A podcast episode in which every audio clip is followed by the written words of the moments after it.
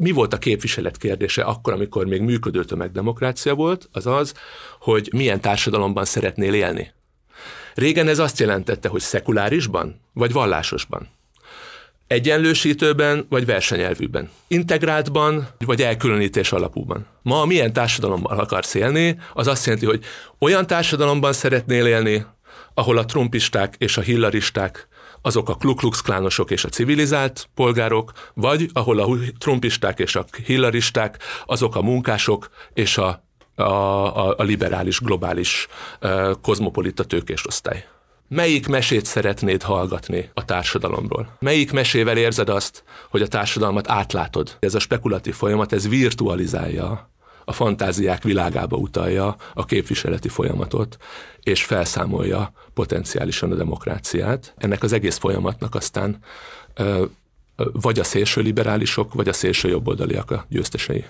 Így történelmi távlatból. Mert ezek fogják, ezek, ezeknek vannak a kezükben a legjobb, leghihetőbb sztereotípiák arra, hogy megfogalmazzák vele a társadalmi többséget. A társadalmi többség megfogalmazására igazából a baloldalnak történelmileg nincsenek nagyon jó sztereotípiái. Kérdezzétek meg az információtól, hogy mi a teendő. Mi olyan emberek, mi, akiknek mondjuk az apja, anyja, tanár és küzd minden hó végén, hogy be tudja fizetni a tanári fizetéséből mondjuk a számlát, a csekket, a rezsit ki tudja fizetni. Mi ilyen emberek mit akarunk? Mit kezdünk a politikával? Könyörgöm, hát minden érdemi társadalmi mozgalom negatív, a helyzet megváltoztatásáért küzdő társadalmi mozgalom, az negatív érzelmekből született, úgy, mint a düh, uh-huh. úgy, mint a megalázottság, úgy, mint a méltatlanság.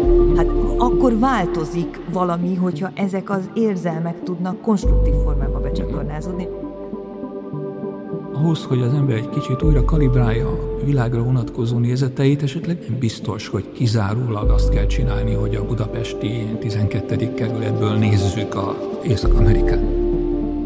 Kapitalizmus újratermeléséhez mindig, mindig kell a válság, akár ilyen ideológiai szinten. Tehát, hogy ez, ez, ez úgy tud működni, hogy, hogy az emberek torkához van tartva a kés. Ha az nem lenne oda tartva, nem más, hogy lehetne gondolkodni, nem más, hogy működne a cselekvés. Nem hiszem azt, hogy az emberi elidegenedés tökéletesen felszámolható, ugye ember és ember között mindig lesz valami távolságos, a szerelem ritka pillanataiban oldódik fel. Stílszerű legyek, egy fontos kérdés van, stogy élet. Sziasztok, ez itt a Mi a Teendő 15. alkalma, én Éber Márk vagyok. Én pedig Papszilárd. És a mai alkalommal Csigó Péter jött el hozzánk a stúdióba. Szia Péter! Szervusztok! akivel eredetileg az volt az elképzelésünk, hogy a 2016-ban megjelent The Neopopular Bubble Speculating on the People in Late Modern Democracy című könyvéről fogunk beszélgetni, és valószínűleg így is lesz. Ez a könyv a CEU Pressnél jelent meg 2016-ban. De időközben, amikor Pétert felkértük, akkor azt mondta, hogy jó, hát természetesen örül és szereti ezt a könyvét, de hogy időközben már, már egy újabb könyv, nem is csak, hogy töri a fejét, hanem majdnem készen van egy másik könyv, és hogy talán érdekesebb lenne erről beszélgetnünk. Ezért aztán Péter neki is fogott és írt egy kétrészes cikket a mércére, ami most, amikor ezt felvesszük, akkor még nem jelent meg, de mire ez a hang megjelenik, addigra vélhetően meg fog jelenni a mércén. Úgyhogy arra fogunk kérni titeket, hogy azt is olvassátok hozzá, és és könnyen lehetséges, hogy ez az új, még meg nem jelent könyv lesz a következő beszélgetésünknek egy másik szála, de miután a kettő, Péter, aki szociológus is ezzel foglalkozik évek, eh, lassan évtizedek óta, ezekkel a kérdésekkel szorosan összefügg azért mégiscsak a gondolkodásában, ezért nem fogtok elveszni a beszélgetésünkben.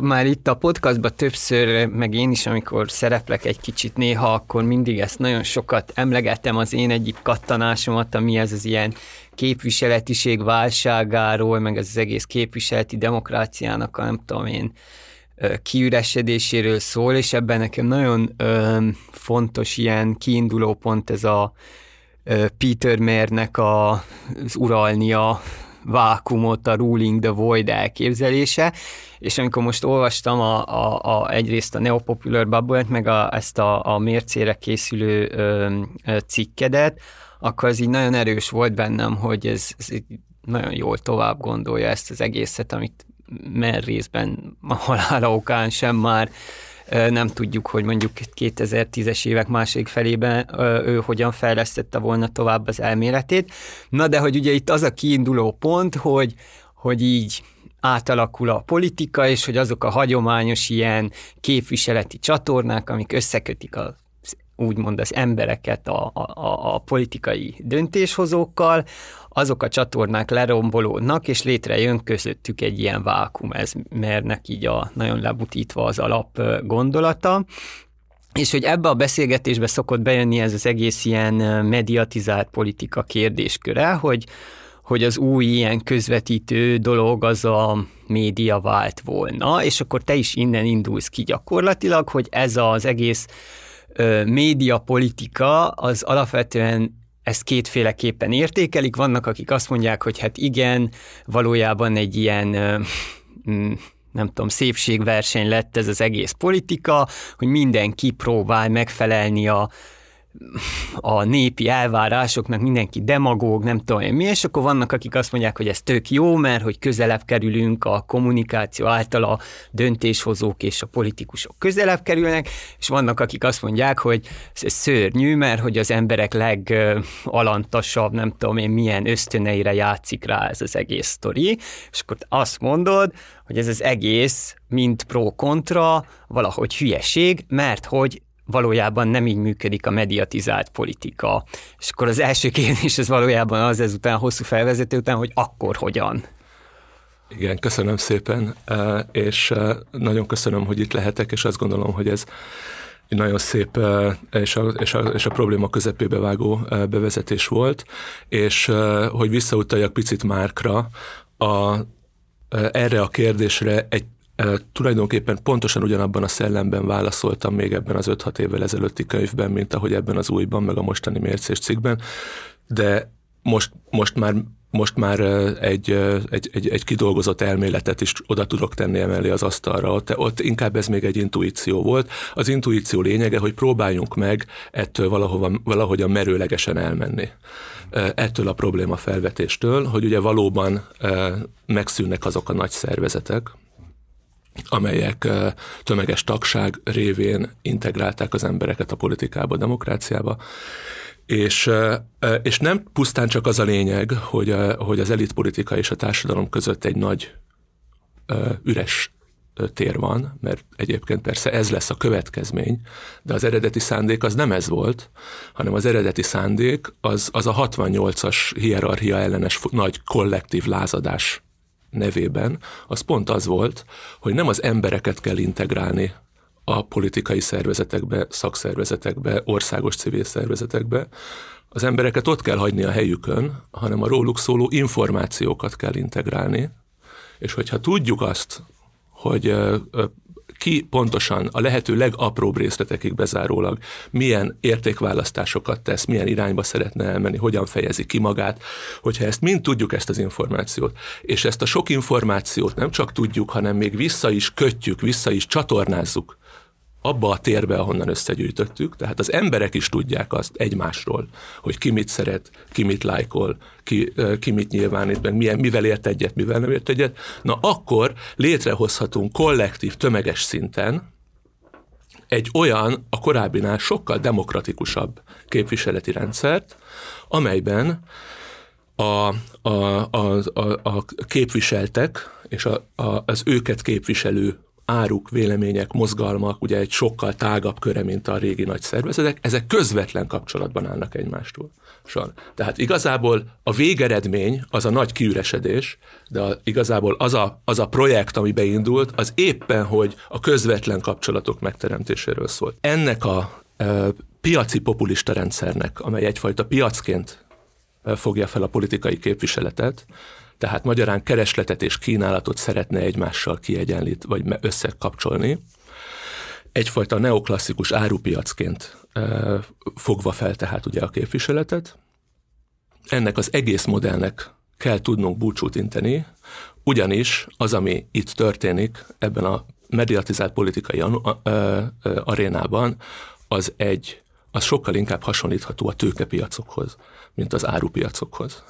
Nem egy kereslet kínálat kiegyenlítő árupiacról van szó tehát, hanem egy teljesen más logika alapján működő spekulatív tőkepiacról. Gondolkodtam, hogy mi az, ami hogy ugye, hogy ez a spekulációnak ez a, a, a nem tudom, az, új, az újszerűségét, vagy a sajátosságát, hogy mi az, ami megkülönbözteti, és próbáltam azon gondolkodni, hogy mi az, ami párba állítható ezzel, mm, és azt hiszem arra jutottam, hogy ez az előrejelzés.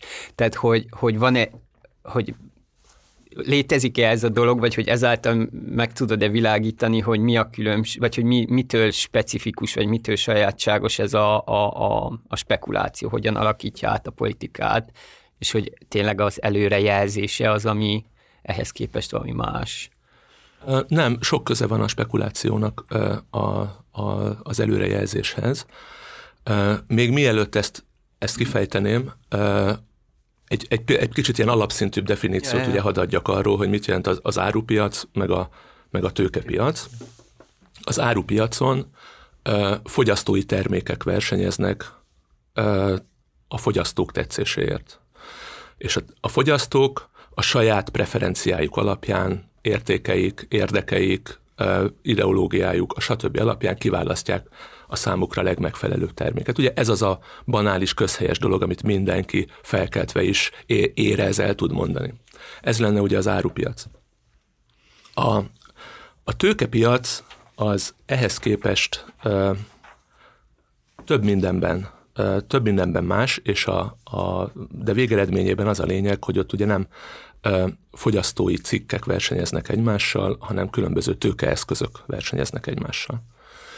A tőkeeszközöknek, mondjuk egy részvénynek semmilyen hasznossága nincsen azon kívül, hogy profitot tud valamikor generálni.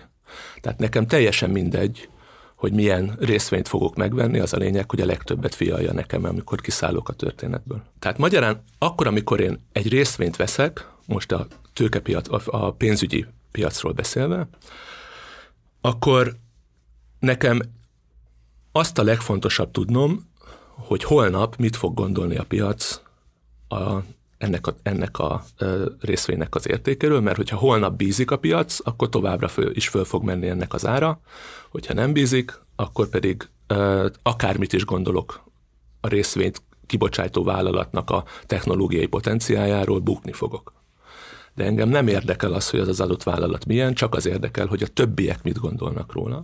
Tehát nem a saját preferenciáimból indulok ki, nem a saját preferenciáimhoz legmegfelelőbb terméket próbálom meg megtalálni, hanem a többiek feltételezett és várható, és részben jövőbeli preferenciáiból indulok ki. Ugye ez mindig csak részben jövőbeli, hiszen a spekuláció lényege az, hogy a jövő kiolvasható a mából. Már itt van, már itt kezdődik a változás, már, már jönni fog egy boom, vagy már rájön a piac arra, hogy ez túlértékelt, és elkezdenek eladni az emberek. Az okosak már most tudják.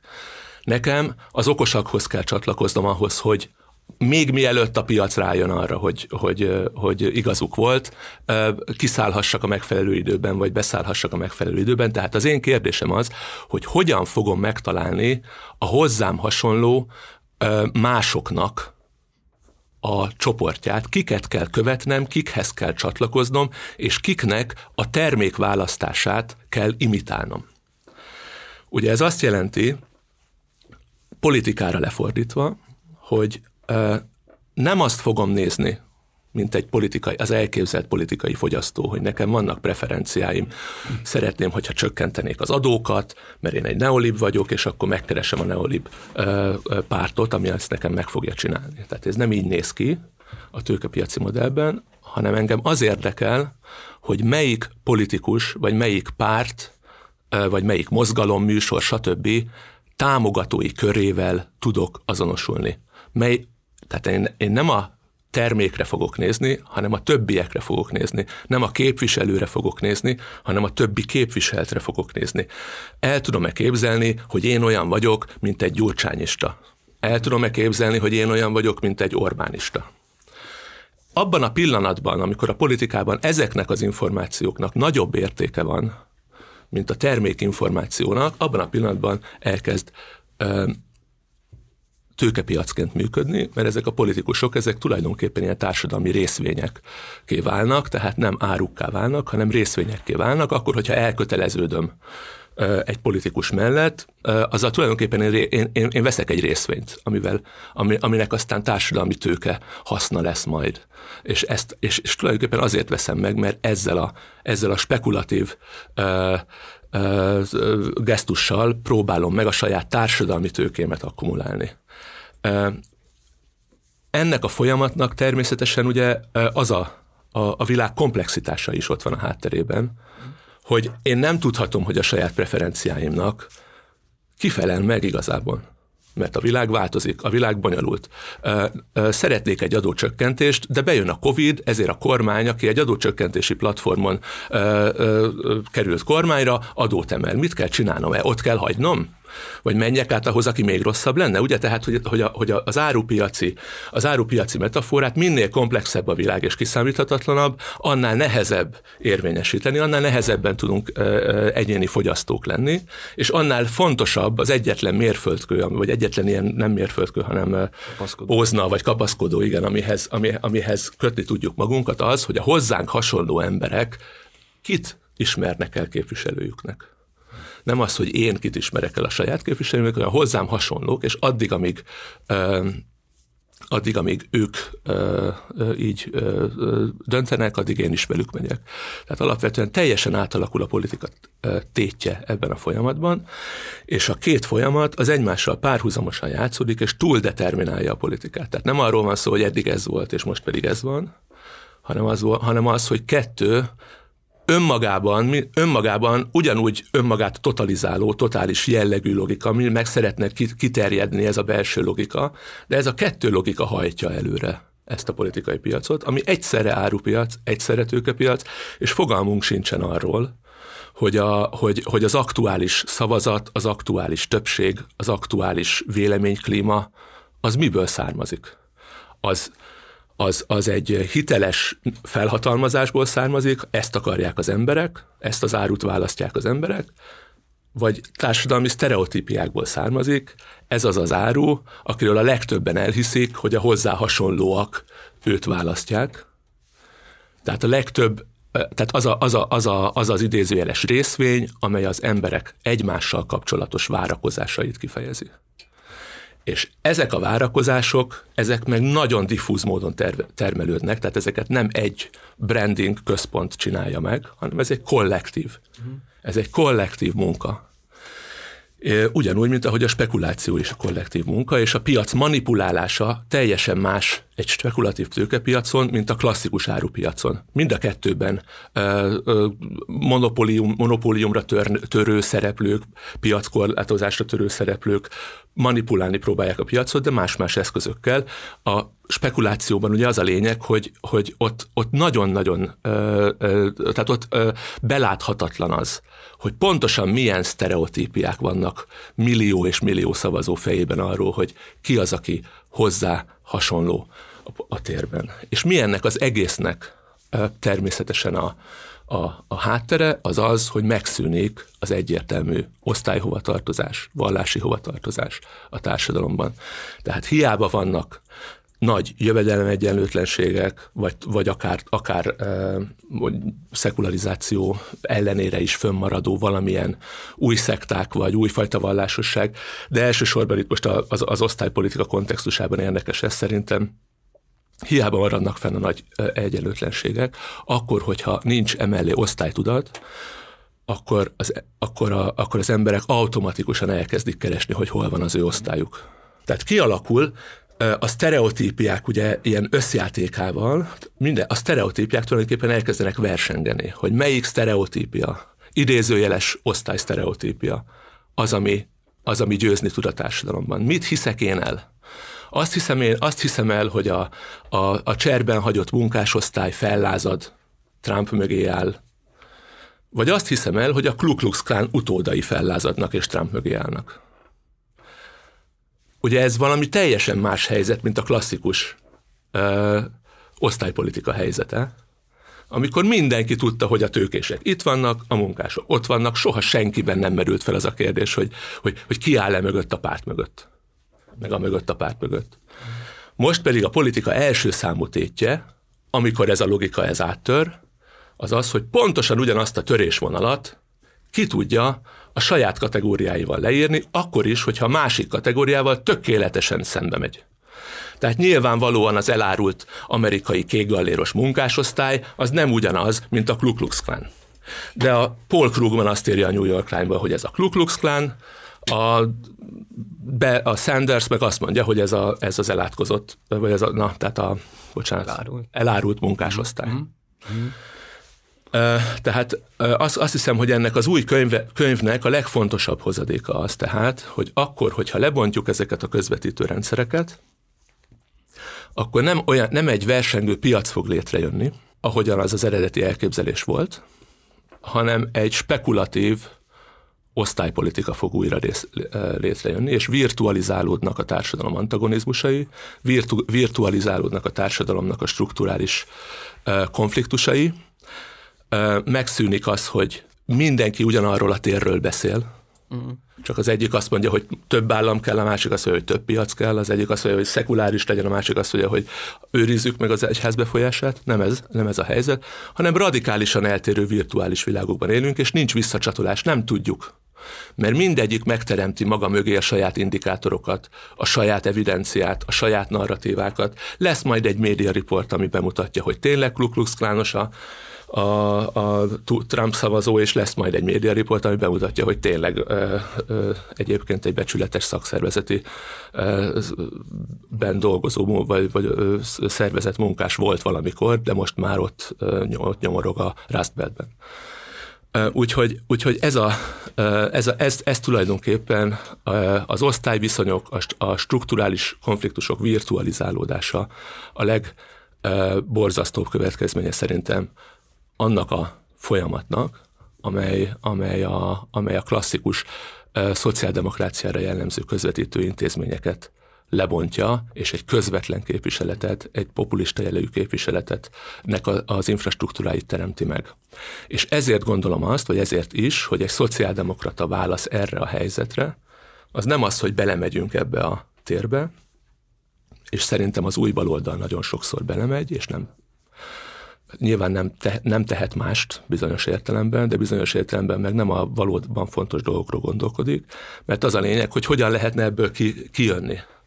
Tulajdonképpen ugye addig, amíg azt gondoljuk, hogy ebbe a térbe be kell menni, mi is, mi is belemegyünk az árupiac elképzelésbe. Mi is belemegyünk, pedig, pedig a hegemónia az ne, sosem úgy dől el, hogy egy adott piacon ki lesz a legnépszerűbb, hanem az, hogy ki, ki az, aki definiálja azt a, azt a szerkezetrendszert magát, amiben a verseny folyik. És a baloldalnak az az érdeke, hogy a társadalomnak a csoport ö, törésvonalai azok élményszerűen átélhetővé váljanak, és magától értetődővé váljanak, és ehhez pedig az kell, hogy, hogy legyenek közvetítő szervezetek pontosan ebben a nagy üres térben, ami most, amit most a, a Peter már egy voidként írt le. Tehát, tehát akkor, hogyha, hogyha egy baloldali alternatíva felé indulunk el, akkor szerintem nem pusztán csak az a kérdés, hogy meg lehet-e az egyenlősítés, vagy a neoliberalizmus által okozott egyenlőtlenségek e, kárpótlásának, vagy visszafordításának a, a szakpolitikáit kormányra lehet-e vinni, hanem az is, az is egy ugyanilyen fontos kérdés, hogy a, hogy, hogy a képviseletnek egy új fajta rendszerét, amelyben a régi értékek ott vannak, illetve ez a, a, a, a, a régi közvetítő intézmények úgy van, hogy ezeket hogyan lehetne a helyi szinten beágyazott képviseletet hogyan lehetne új, új, újonnan megcsinálni, akkor, amikor már nincsen osztálytudat.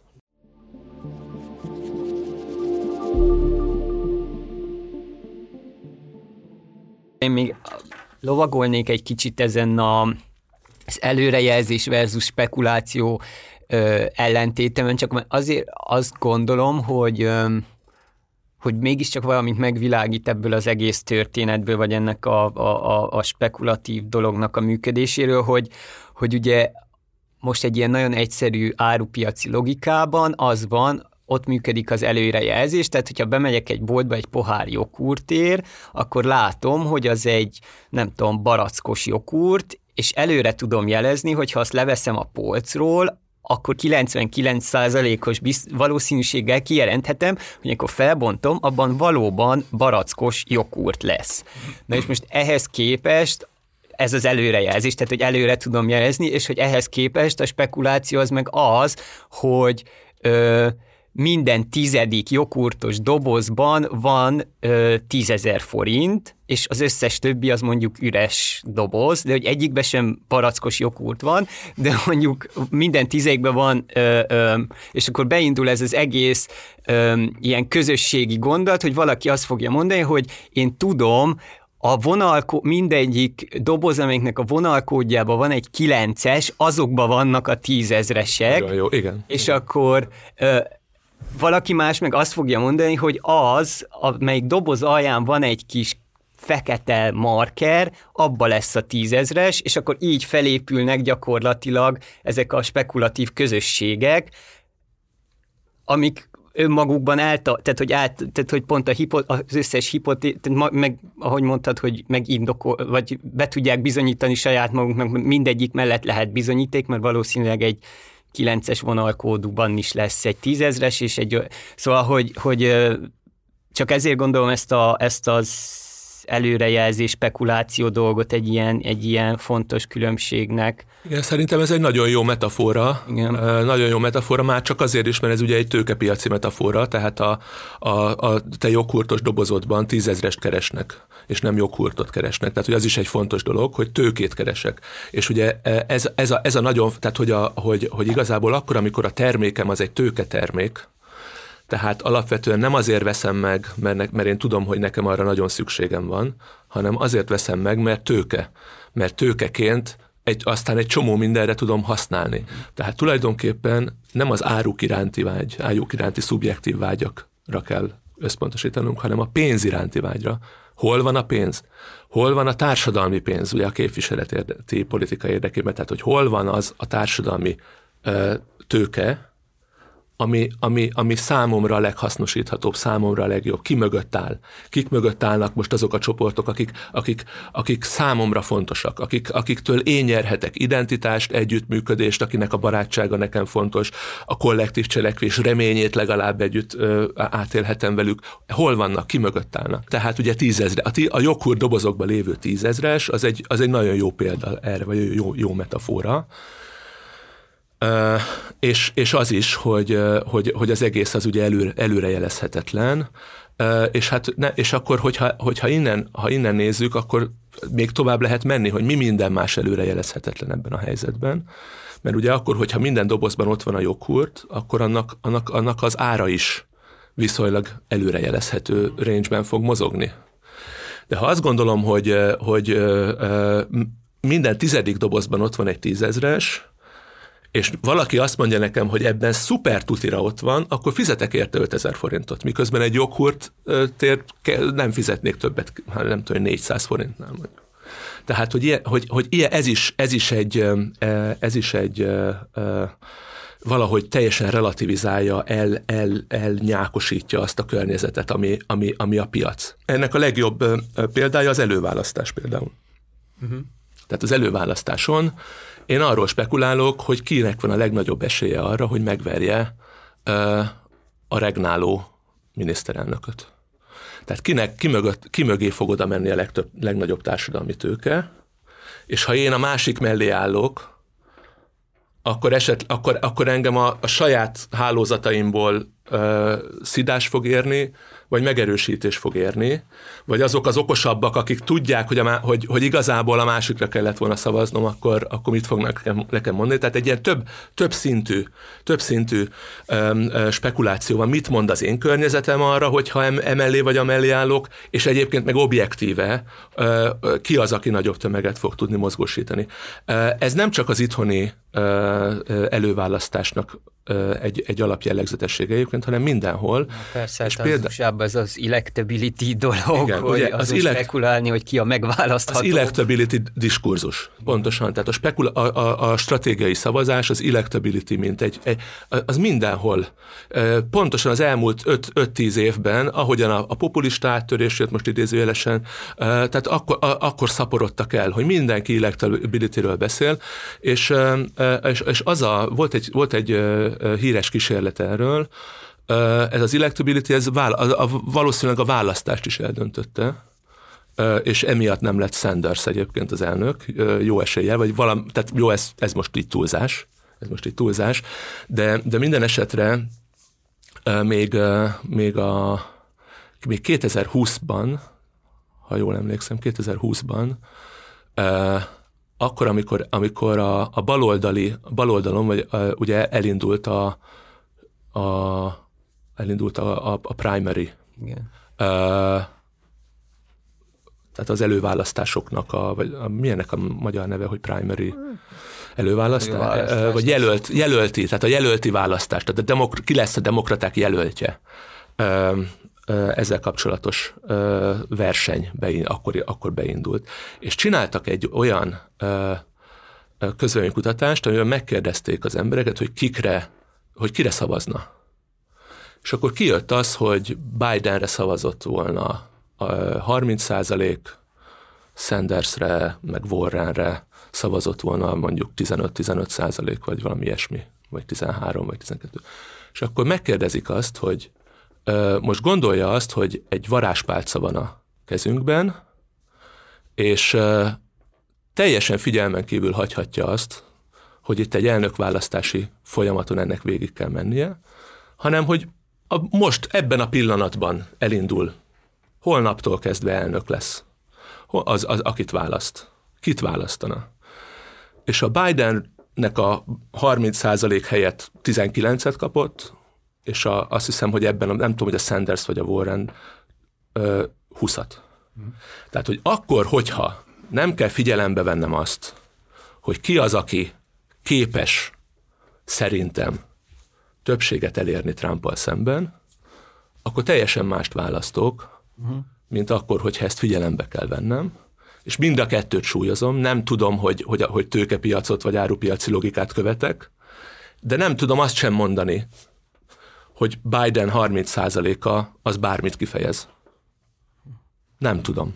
Nem, nem, tehát tulajdonképpen a demokratikus képviselet elveszti a responsivitását a társadalomra, és olyan szinten túl determinálja ez a két logika, hogy nem tudjuk, a szavazásról sem tudjuk, hogy mit jelent, a közvéleménykutatásról sem tudjuk, hogy mit jelent, ezért van az, hogy ma már minden közvéleménykutatás megkérdőjelezhető, beindul ez a posztfaktuális dolog, hogy, hogy tulajdonképpen ugye az, hogy hányan állnak egy téren, már az is megkérdőjelezhetővé válik. Egyébként ugye ennek is társadalmi tőkeokai vannak, ugye ennek a híres esetnek, hogy a, hogy a, hogy a Trump azt mondta, hogy az ő beiktatásán több ember volt, mint a, mint a, az mint az Obamájén. Komoly érvek szólnak amellett, kutatások alapján, hogy ez egy artefaktum, és ez azért van, mert, mert a, a polgárok tudják azt, a, a esetünkből a republikánusok, de persze ez oda-vissza működik minden esetben, de itt a republikánusok tudják azt, hogy ha bevallják, hogy szerintük is kevesebb van, ember volt Trumpnál, akkor másnap a New York Times-nak a címlapján az lesz kiírva, hogy még a szavazóik sem hisznek Trumpnak. És ennek a, ennek a, ennek a megakadályozása, ennek a társadalmi tőkeveszteségnek tulajdonképpen a megakadályozása az fontosabb számukra, mint hogy elmondják, hogy ők mit gondolnak arról, hogy hányan vannak azon a téren. Tehát, hogy ez is, ez is egy eset arról, arra, hogy tulajdonképpen a meg, társadalmi tőke hollétéről való spekuláció, és, és annak az előrejelzése, hogy, hogy, hogy mit kell csinálnom ahhoz, hogy, mert a többiek majd azt mondják, és mi, mi, mi lesz a következménye annak, hogy tehát ugye elkezdek, meg, megpróbálom megnézni azt, hogy mi lesz a, a, a, a döntéseim ilyen tőke következményei, hova fog áramlani a társadalmi tőke a, a, a jövőben. Tehát ez is egy eset arra, hogy ami, ami illusztrálja azt, hogy ez, ez, ez szembe megy azzal a klasszikus és árupiaci alapon álló közvéleménykutatási logikával, hogy az emberek őszintén elmondják azt, amit gondolnak. Hmm. Mert nem, e, nem, ezt, nem ezt teszik.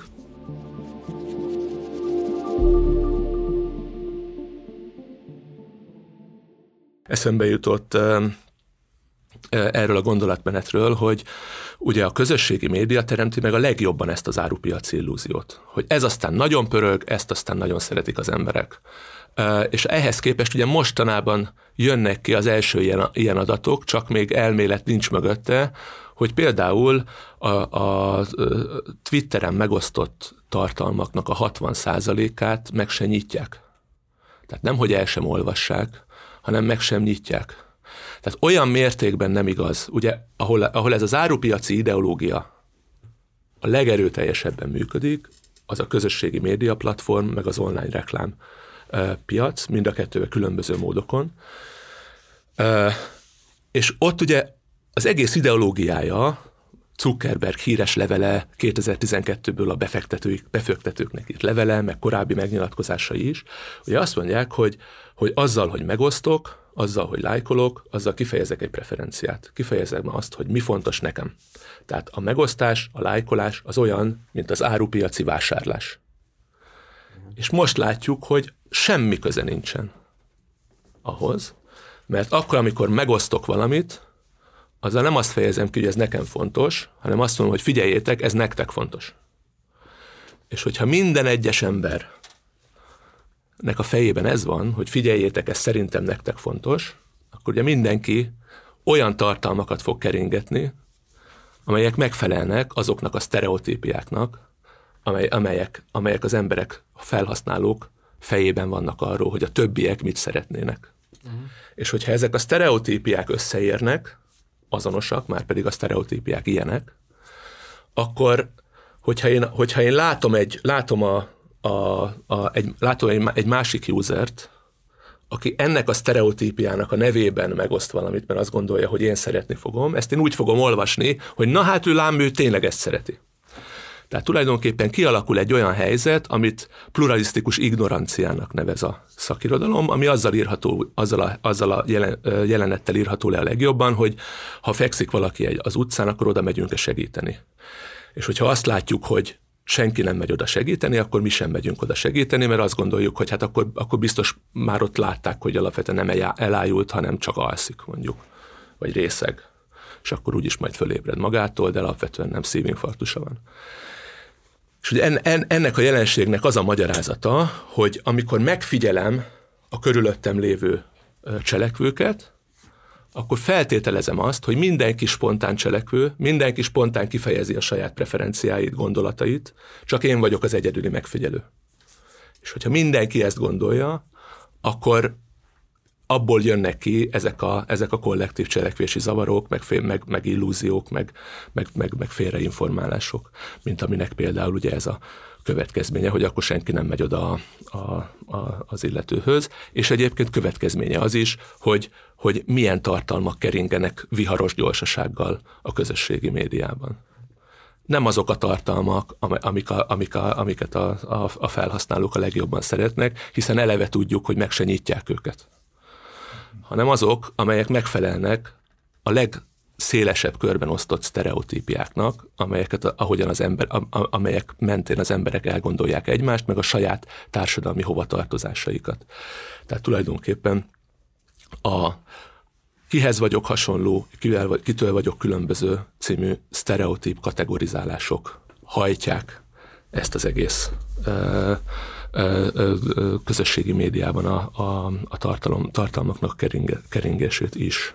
Ezeknek az ilyen sztereotípiáknak annak a néhánynak, ami így, így megy körbe, ezeknek a megalkotásában kicsit ez a spekulatív ö, beszédmód azt érzékeltetheti, hogy, hogy itt nincsenek ilyen hatalmi viszonyok, tehát hogy igazából egyenlő módon alakíthatjuk a dolgokat, de hogy ez nincs így. Ez abszolút nincsen így, és pont ez, ez, ez, ez ugye ez egy nagyon ez egy nagyon fontos, nagyon fontos dolog, hogy, hogy ugye van egy ilyen kollektív sztereotípia képzés, de vannak olyanok, akik ezt ki tudják használni, fel tudják erősíteni.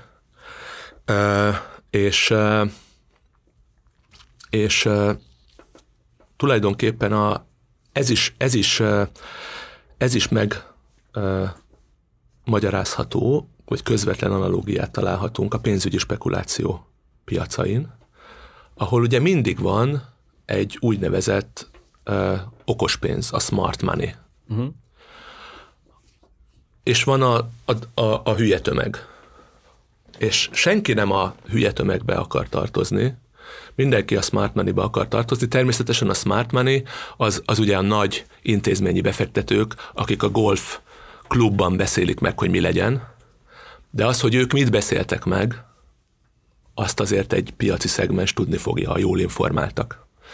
Tehát, hogy, hogy azért az, hogy mi, tweeteli, szóval. mi, mi vál, hát most már ugye, a, a, a, e, tehát ennek a visszafordítása, ennek a logikának az, amikor a Soros György ugye elkezd cikkeket írni, Igen. és aztán hip-hop valahogy a pénzügyi piac pont abba az irányba kezd el fogadni, amin ő aztán sok pénzt nyer. Tehát ez, ez, ez már ugye egy 20-30 éve ismert jelenség, és most az Elon Musk pontosan ugyanezt csinálja.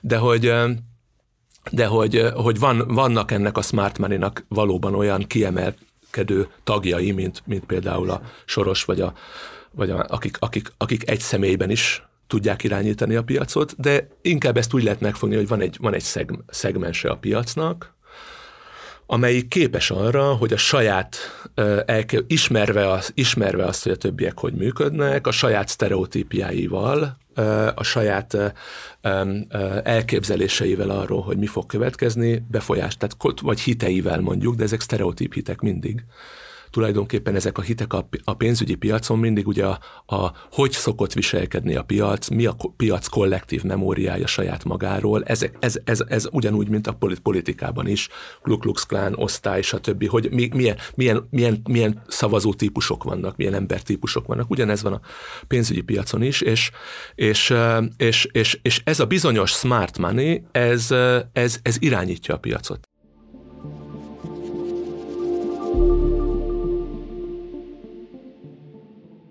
Szerinted ebből, hogyha tőkepiacokként fogjuk fel, akkor ez a politikai cselekvésre nézve, meg egyáltalán a politika fellépítésre nézve következményeiben mi, mit jelent? Szóval, hogy miben, vagy mennyiben csinálják másként a politikát, illetve, hogy akkor a miatt teendő felé lépve, hogy akkor a baloldali politikát megerősíteni, vagy újra lapozni kívánok, hogyan gondolkodjanak, hogy csináljanak másként? Hát ezt próbáltam, ezt próbáltam megírni a, ebben, az, ebben a mércés cikkben, és én azt gondolom, hogy, hogy a közvetlen politikai cselekvésnek a szintjén nem is nagyon tudok megfogalmazni erre választ, különösképpen azért, mert ugye Magyarországon azért elég reménytelen helyzetben vagyunk egy ilyen fél diktatúrában vagyunk. Tehát, hogy ez, hogy, hogy nagyon-nagyon nehéz. Nagyon nehéz, de közben pedig viszont vannak, vannak, vannak azért sikerek. Mik, mik ezeknek a helyi sikereknek a, a közös tulajdonsága az az, hogy, hogy, hogy, hogy mindig, mindig hely, helyben beágyazott, helyben beágyazott jelölt győzött. Tehát az biztos, hogy a helyi beágyazottság, hogyha van egy ilyen tőkepiaci spekulatív logika a magyar politikában, annak ugye az a problémája, hogy bármit csinálunk az árupiac szintjén, annak semmi hatása nincsen. Tehát, hogy elmondhatja Bajnai Gordon, hogy ő most már szuper szociáldemokrata, nem fog, nem fog tudni áttörést elérni, azért nem fog tudni, mert hogyha az emberek elég nagy része azt gondolja, hogy én, le, én, le, én olyan ember vagyok-e, aki bajnaista, és amíg ez meg nem változik, addig bármit mondhat az árupiac szintjén, bár, bármilyen módon pozícionálja újra a saját áruját, te, nem fog hatást gyakorolni. Csak akkor, hogyha én azt látnám, egyszerű választóként, hogy igen, a, a, a, tulajdonképpen van, van, ezek a bajnaisták nem is olyan hülyék. De mi kéne ahhoz, hogy ez megváltozzon, új bajnaisták legyenek, az kéne, hogy az új árura válaszoló emberek legyenek, de hogyha az emberek meg nem az árut nézik, hanem egymást, akkor pont ugyanott vagyunk, mint, az egy, mint a fekvő ö, utcai ember esetében, ahol senki nem hajol le a fekvő emberhez.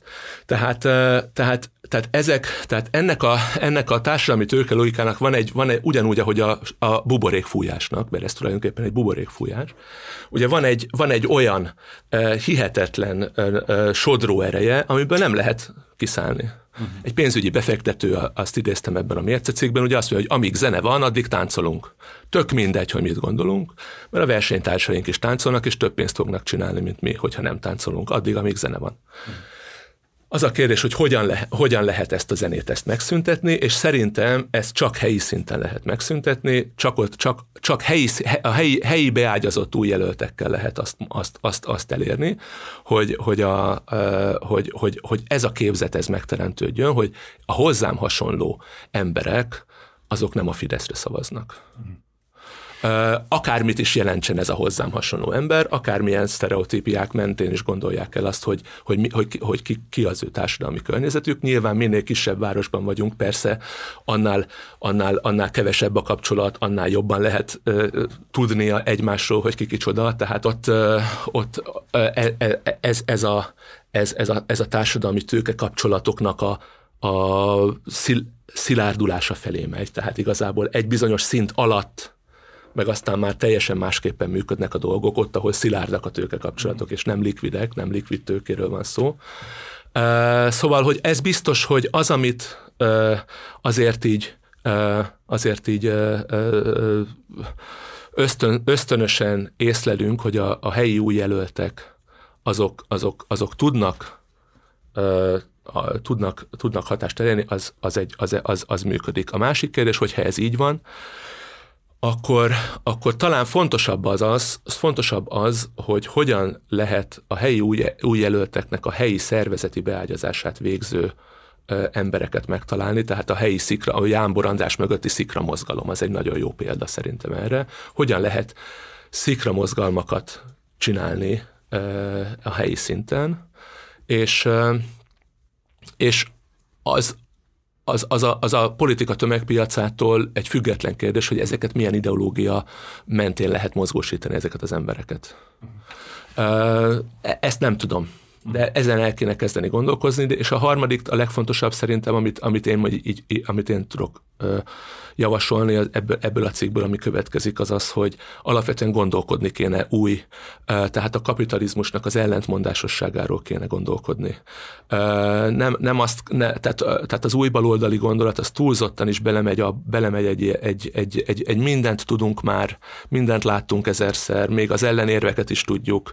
E, e, fölmondjuk egymásnak a leckéket, hogyha, hogyha, egymás, hogyha jó leckét mondjuk fel, akkor megveregetjük egymás hátát, vagy mondjuk el ugyanezt szebben. Tehát azt gondolom, hogy, hogy, hogy jóval tágabbra kellene vonni azt a, azt a, azt a határt, vagy azokat a kereteket, amiben baloldalinak minősíthető valaki, és ugye a, balol, a forradalmárok meg a revizionisták harca a baloldal mindig is ez volt. A legjobb, legjobb idő, idő, időszakban is ez volt. Tehát, a, tehát ugye ott volt a, mondjuk a világháború, első világháború évtizedében, meg előtte lévő évtizedekben, ugye ott voltak a forradalmárok, meg ott volt a Bernstein, aki azt mondja, hogy egy jó gyártörvényben több szocializmus van, mint egy csomó ö, ö, ö, vállalati tulajdon, vagy munkás tulajdonba vett üzemekben.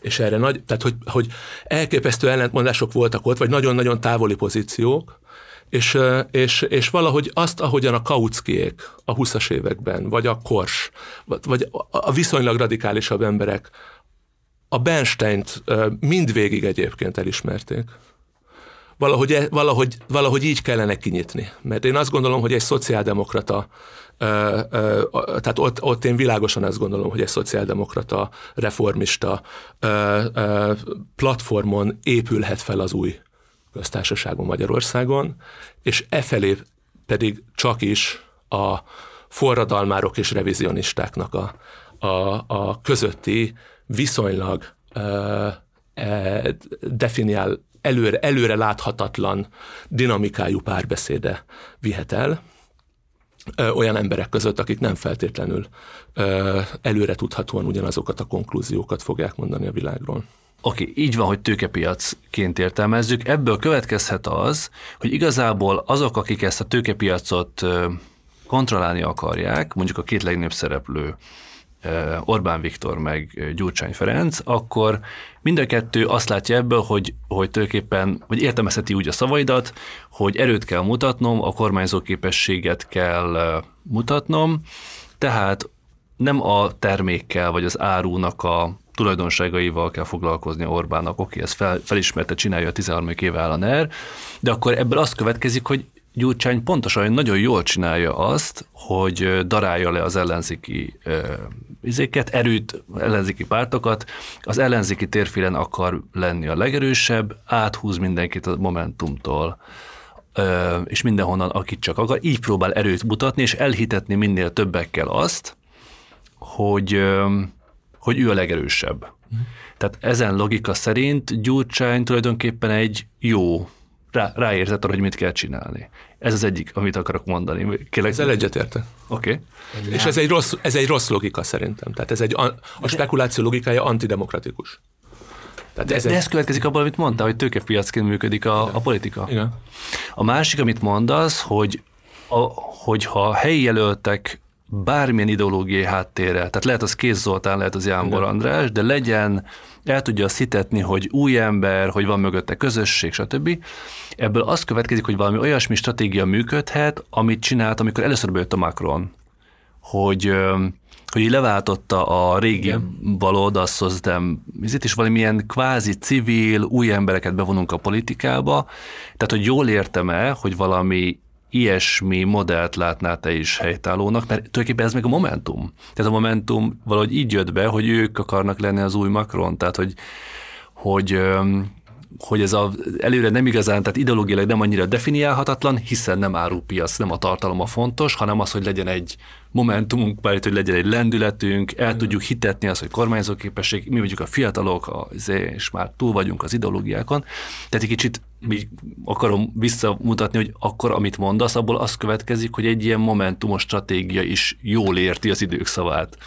Uh, szerintem uh, szerintem a, a a, gyur, a Gyurcsány e, ezt a, ennek, a, ennek a hatalompolitikáját, ezt uh-huh. érzi, uh-huh. ugyanúgy, ahogy az Orbán is, uh-huh. és ez egy, demok, ez egy antidemokratikus logika. Tehát ez lebontja a demokráciát. Uh-huh. Ez a spekulatív logika, ez lebontja a demokráciát, hiszen ez elviszi a képviselő és a képviseltet egymástól. Ez csinál egy spekulatív lufit, elviszi a társadalmi igényektől a sztereotípiáknak a felhőjébe a képviseleti folyamatot. Tehát ez egy abszolút antidemokratikus folyamat, és nagyon rossz.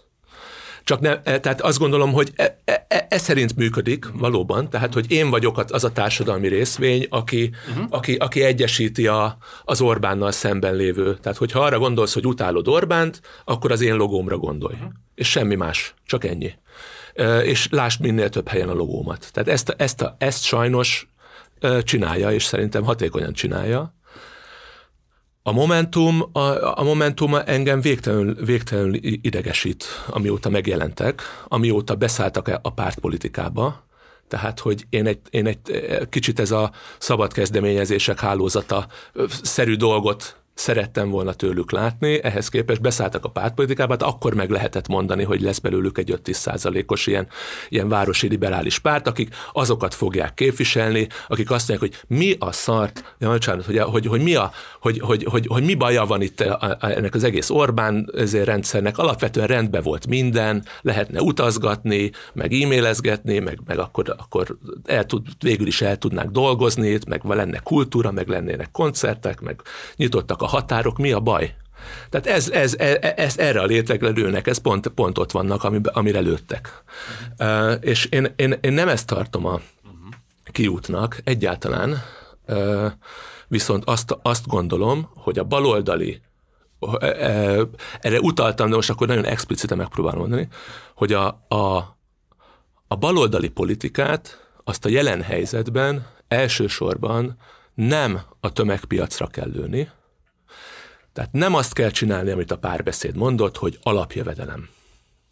És akkor fölrakom az alapjövedelmet, minden, az összes marketing pénzemet ráköltöm az alapjövedelemre, kezet fokok az A38-on Varufakisszal, és akkor majd talán lecsúrran nekem 5% szavazó. Ez a, legjobb, ez a legjobb példa arra, hogy miért nem szabad ezt a logikát követni. Ugye ez az árupiaci logika, ez a marketing politika logikája, és olyan, értele, olyan jól mutatja ez a példa ennek a tökéletes értelmetlenségét, hiszen az alapjövedelem az szinte konszenzuális támogatottsággal bír Magyarországon. Mindenki nagyon szereti az alapjövedelem gondolatát. Magyarország Európában azt hiszem, ha jól emlékszem, a leg, vagy az egyik legalapjövedelem párti ország tulajdonképpen tökéletesen ellentétben áll azzal a munkaállammal, jogfosztó, munkavállalói jogokat megszüntető, 19. századba visszavivő munkaállammal, amit az Orbánék csinálnak. Azt gondolhatná az ember, ugye ez pont egy olyan kiáltó ellentét, mint amit a mércés cikkben írtam, azt gondolná az ember, hogy hát ha itt van egy ilyen igény, tessék? Hogy nagyon fog működni. Azt hogy ez nagyon fog működni, de legalább 5%-ot összekaparok vele. És az világon semmi hatása nem lett. Tehát akkor, hogyha baloldali üzenetet akarok, vagy, vagy ideológiát, vagy, vagy egy baloldali mozgósítást akarok csinálni, akkor azt nem a tömegpiac szintjén kell csinálnom, hanem a szikra mozgalom szintjén kell csinálnom. És az is egy iszonyú nehéz feladat, mert ugye szervezetet kell építenem. Tehát ebben, a, ebben az üres térben, a, a Peter Mer üres terébe kell nekem valamilyen szervezetet oda raknom, de az is nagyon nehéz lesz, mert lehet, hogy a gólyában ott vannak az antikapitalista srácok, akik összeállnak, de mi lesz az egy, egy kerülettel arrébb?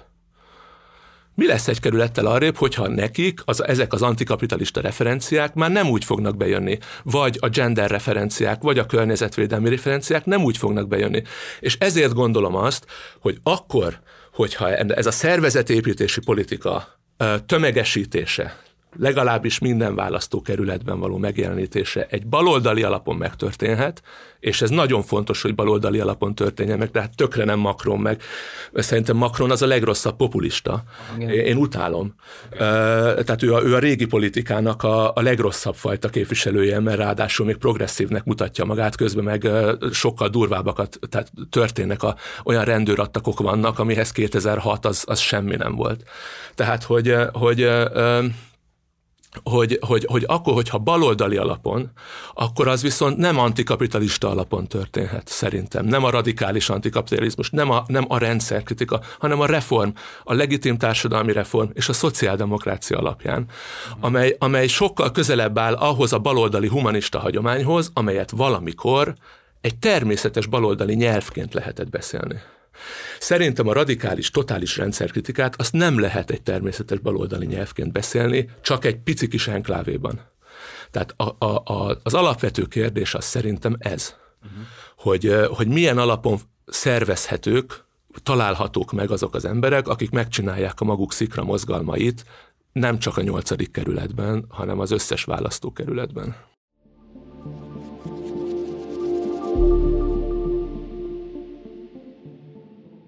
Szerintem így a kortás baloldalon itt Magyarországon is, meg egy csomó más helyen van ez a, az elképzelés, hogy és ez tűnik per pillanat ilyen stratégiapótléknak sok szempontból, hogy hogy részben ragaszkodva ehhez az árupiaci logikához, de még ha fel is ismerjük ezt az egész másik logikát is, és a kettő együttjátékát is, akkor is az a felismerés belőle az következik, hogy hát így ebben a versenyben mi úgy se tudunk soha versenyezni, és akkor van egyfajta ilyen kivonulás, egy ilyen antipolitikai kivonulás, hogy akkor így legyen az, hogy hát jó, akkor így visszavonulunk ilyen kis közösségekbe, ahol kvázi ilyen jelmez jelmezbálként el tudjuk játszani azt, ami nem tudom, el tudjuk, el, egy kis közösségben el tudom játszani Rosa Luxemburgot, vagy izé Karl Liebknechtet, persze nem halok bele a mizé csatornában, mert az, az egy másik tét, ugyebár,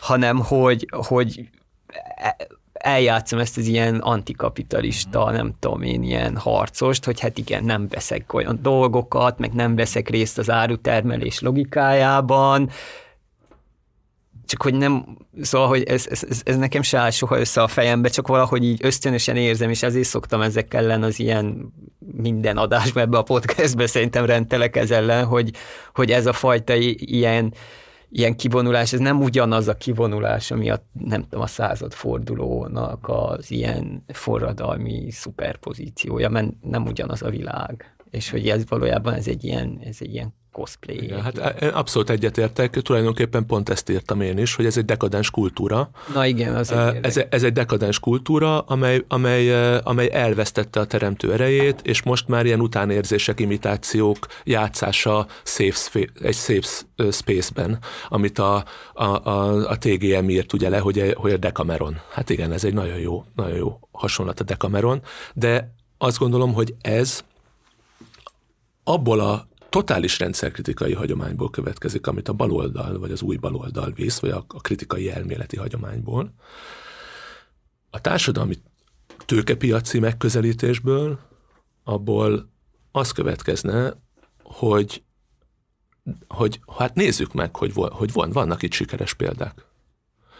Hogyha én azt gondolom, hogy, hogy egyébként én fatalista vagyok, vagy egyébként én pessimista vagyok, az az én szubjektív bajom, de attól még kutatóként, vagy, a, vagy, vagy, vagy ezzel a társadalmi tőkepiaci megközelítéssel azt mondanám, hogy minden választókerület egy nyitott hmm. játéktér. És hogy pontosan sokkal kevésbé meghatározott a verseny. Mert nem az van, hogy ezen a piacon kell versenyezni. Addig lesz, addig lesz reménytelen, amíg azt gondoljuk, hogy akkor most ö, fenntartsuk a falat. Mit mondjuk a migránsokról? Legyünk mi is kicsit cigány ellenesek? Beszóljunk mi is a homoszexuálisoknak? Mondjuk azt, hogy mindenki nyugdíjas lehet 40 éves korától, mert akkor arra aztán majd iszonyatosan sokan fognak ránk szavazni. Tehát, hogy nyomjunk valami nagyon erőteljes retorikát, ami, ami felismerhetően baloldali. Tehát addig, amíg ezt az áru logikai szintet, ad, hogy ott, ott nincs esély, ott tényleg azt gondoljanak, nincsen értelme. De ehhez képest viszont ott van a helyi, a, a, a, a választókerületekben nyitott verseny. Tehát én ezt látnám a társadalmat, hogy tulajdonképpen a társadalmi tőke piaci alapon a, azt kell megváltoztatni, hogy az emberek elhiszik-e azt, hogy a hozzájuk hasonló emberek az új emberre szavaznak, és nem a Fideszre. Bátrak-e arra, hogy ahhoz, hogy az új emberre szavazzanak, stb.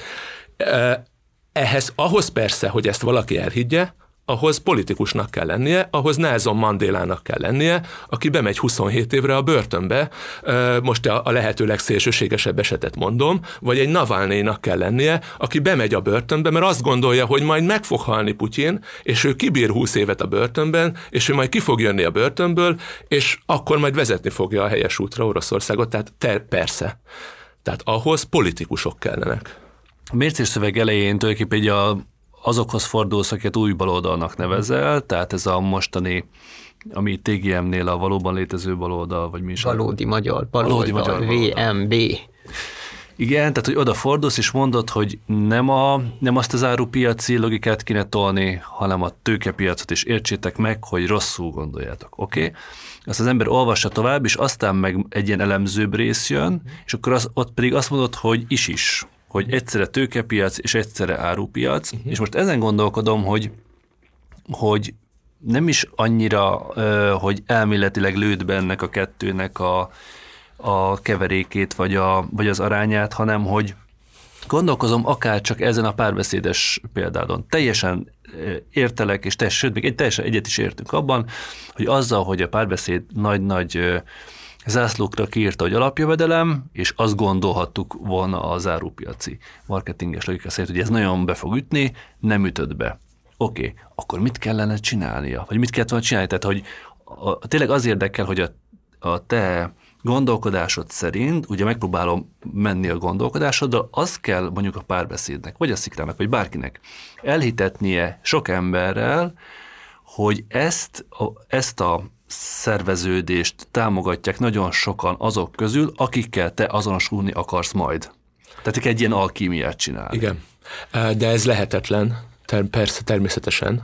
Ez és lehetetlen. Akkor, és akkor mégiscsak, tehát hogyha tényleg itt ülne a Igen. párbeszéd társelnökei, vagy a Igen. szikra elnöksége, akkor mit mondaná, hogy azt mondanák, hogy oké, okay, értjük Péter, ezt kell csinálni, de hogyan csináljuk meg? Értjük azt, hogy nem árupiac, meg hogy nem marketing logika, de hogyan hitessük el nagyon sok emberrel azt, hogy velünk hogy azokkal akar majd azonosulni, akik bennünket választanak. Igen, én, én azt gondolom, hogy, hogy, hogy nem, a, nem a tömegpiacon van, e, tehát hogy a, a tömegpiacon a, tömeges, spekulatív, sztereotipizáló ö, ilyen status ami tulajdonképpen ugye a buborék, tehát okay. az, hogy van egy tendencia, egy status quo, azt nem lehet így úgy megváltoztatni, hogy itt, itt ide ül az elnökség, és elmondja, hogy jó, akkor most nem arról fogunk beszélni, hogy alapjövedelem, hanem akkor elővesszük a te, ugye eleve, eleve egy nagyon szétött, nem is tudjuk, hogy mit gondolnak igazából az emberek, hogy ki hasonlít mm. rám, ki miért szavaz erre, ki miért szavaz erre, a végeredményt látjuk.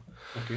Hanem, hanem, a, hanem a cselekvési szint az, a, az, az nem a tömeg és nem a elnök, hanem, a, hanem a kettő között. Tehát építsenek ez, szervezetet. Szervezetet építsenek, találják, találják meg azt helyi szinteken, hogy kivel tudnak egyáltalán beszélni, és egy, egy, egy, egy, a lehető legáltalánosabb, azért, azért mondom ezt a baloldali humanista hagyományt, mert annak tulajdonképpen egy etikai ilyen, ilyen, ilyen alap, alapállás, mindenki egyenlő méltósága, mindenki egyenlő e, az egyik oldalon, a másik oldalon pedig az, hogy mindenki lehet állampolgár, mindenki kinyithatja a száját. Uh-huh. Tulajdonképpen ez a kettő nagyon egyszerű dolog. Uh-huh.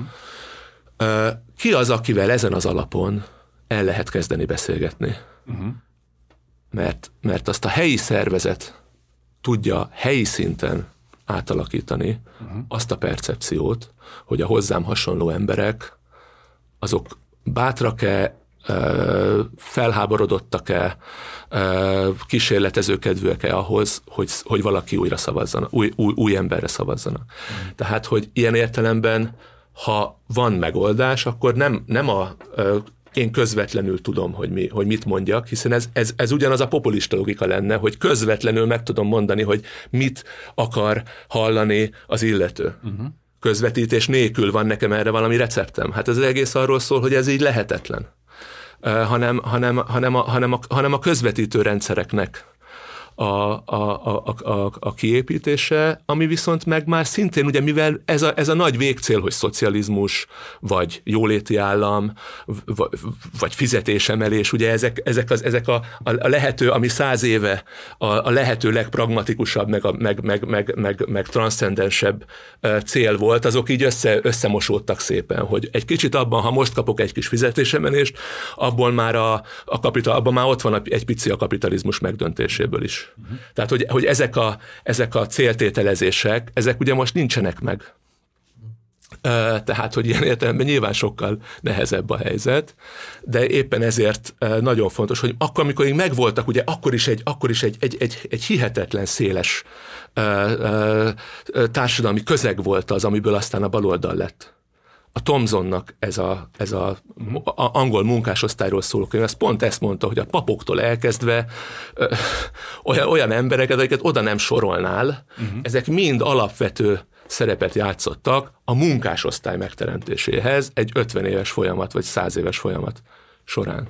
Ilyen körülmények között nem, nem, a, nem, a, nem, nem, nem ez a ö, forradalmi élcsap, élcsapatból ki, kiáramló ideológia lesz az, ami, ami mozgósítja, vagy megteremti ezt a szervezetet, ö, hanem egy ennél sokkal organikusabb folyamat, ö, amiben szerintem viszonylag ö, ö, akár anélkül is, hogy ennek a kimeneteléről bárki előrezetesen tudna valamit, emberek beszélgetnek akármiről. Köszönjük szépen, hogy eljöttél hozzánk. Köszönöm szépen, hogy meghallgattatok. Szuper jó beszélgetés volt, reméljük nektek is tetszett, és ezúton is kérünk, hogy részben a Facebookon, a Mi a Teendő oldalon, részben e-mailben a mi a teendő podcastkukat gmail.com-on is egyrészt jelezzetek vissza nekünk, tegyetek fel kérdéseket, javaslatokat, mm, vigyétek a hírünket ugye a Facebookon, hogy minél jobban ö, ö, ö, minél több lájkot generáljunk, ugye, ha már erről is beszéltünk. Nagyon köszönöm. Köszönöm szépen. Sziasztok. Sziasztok. Sziasztok.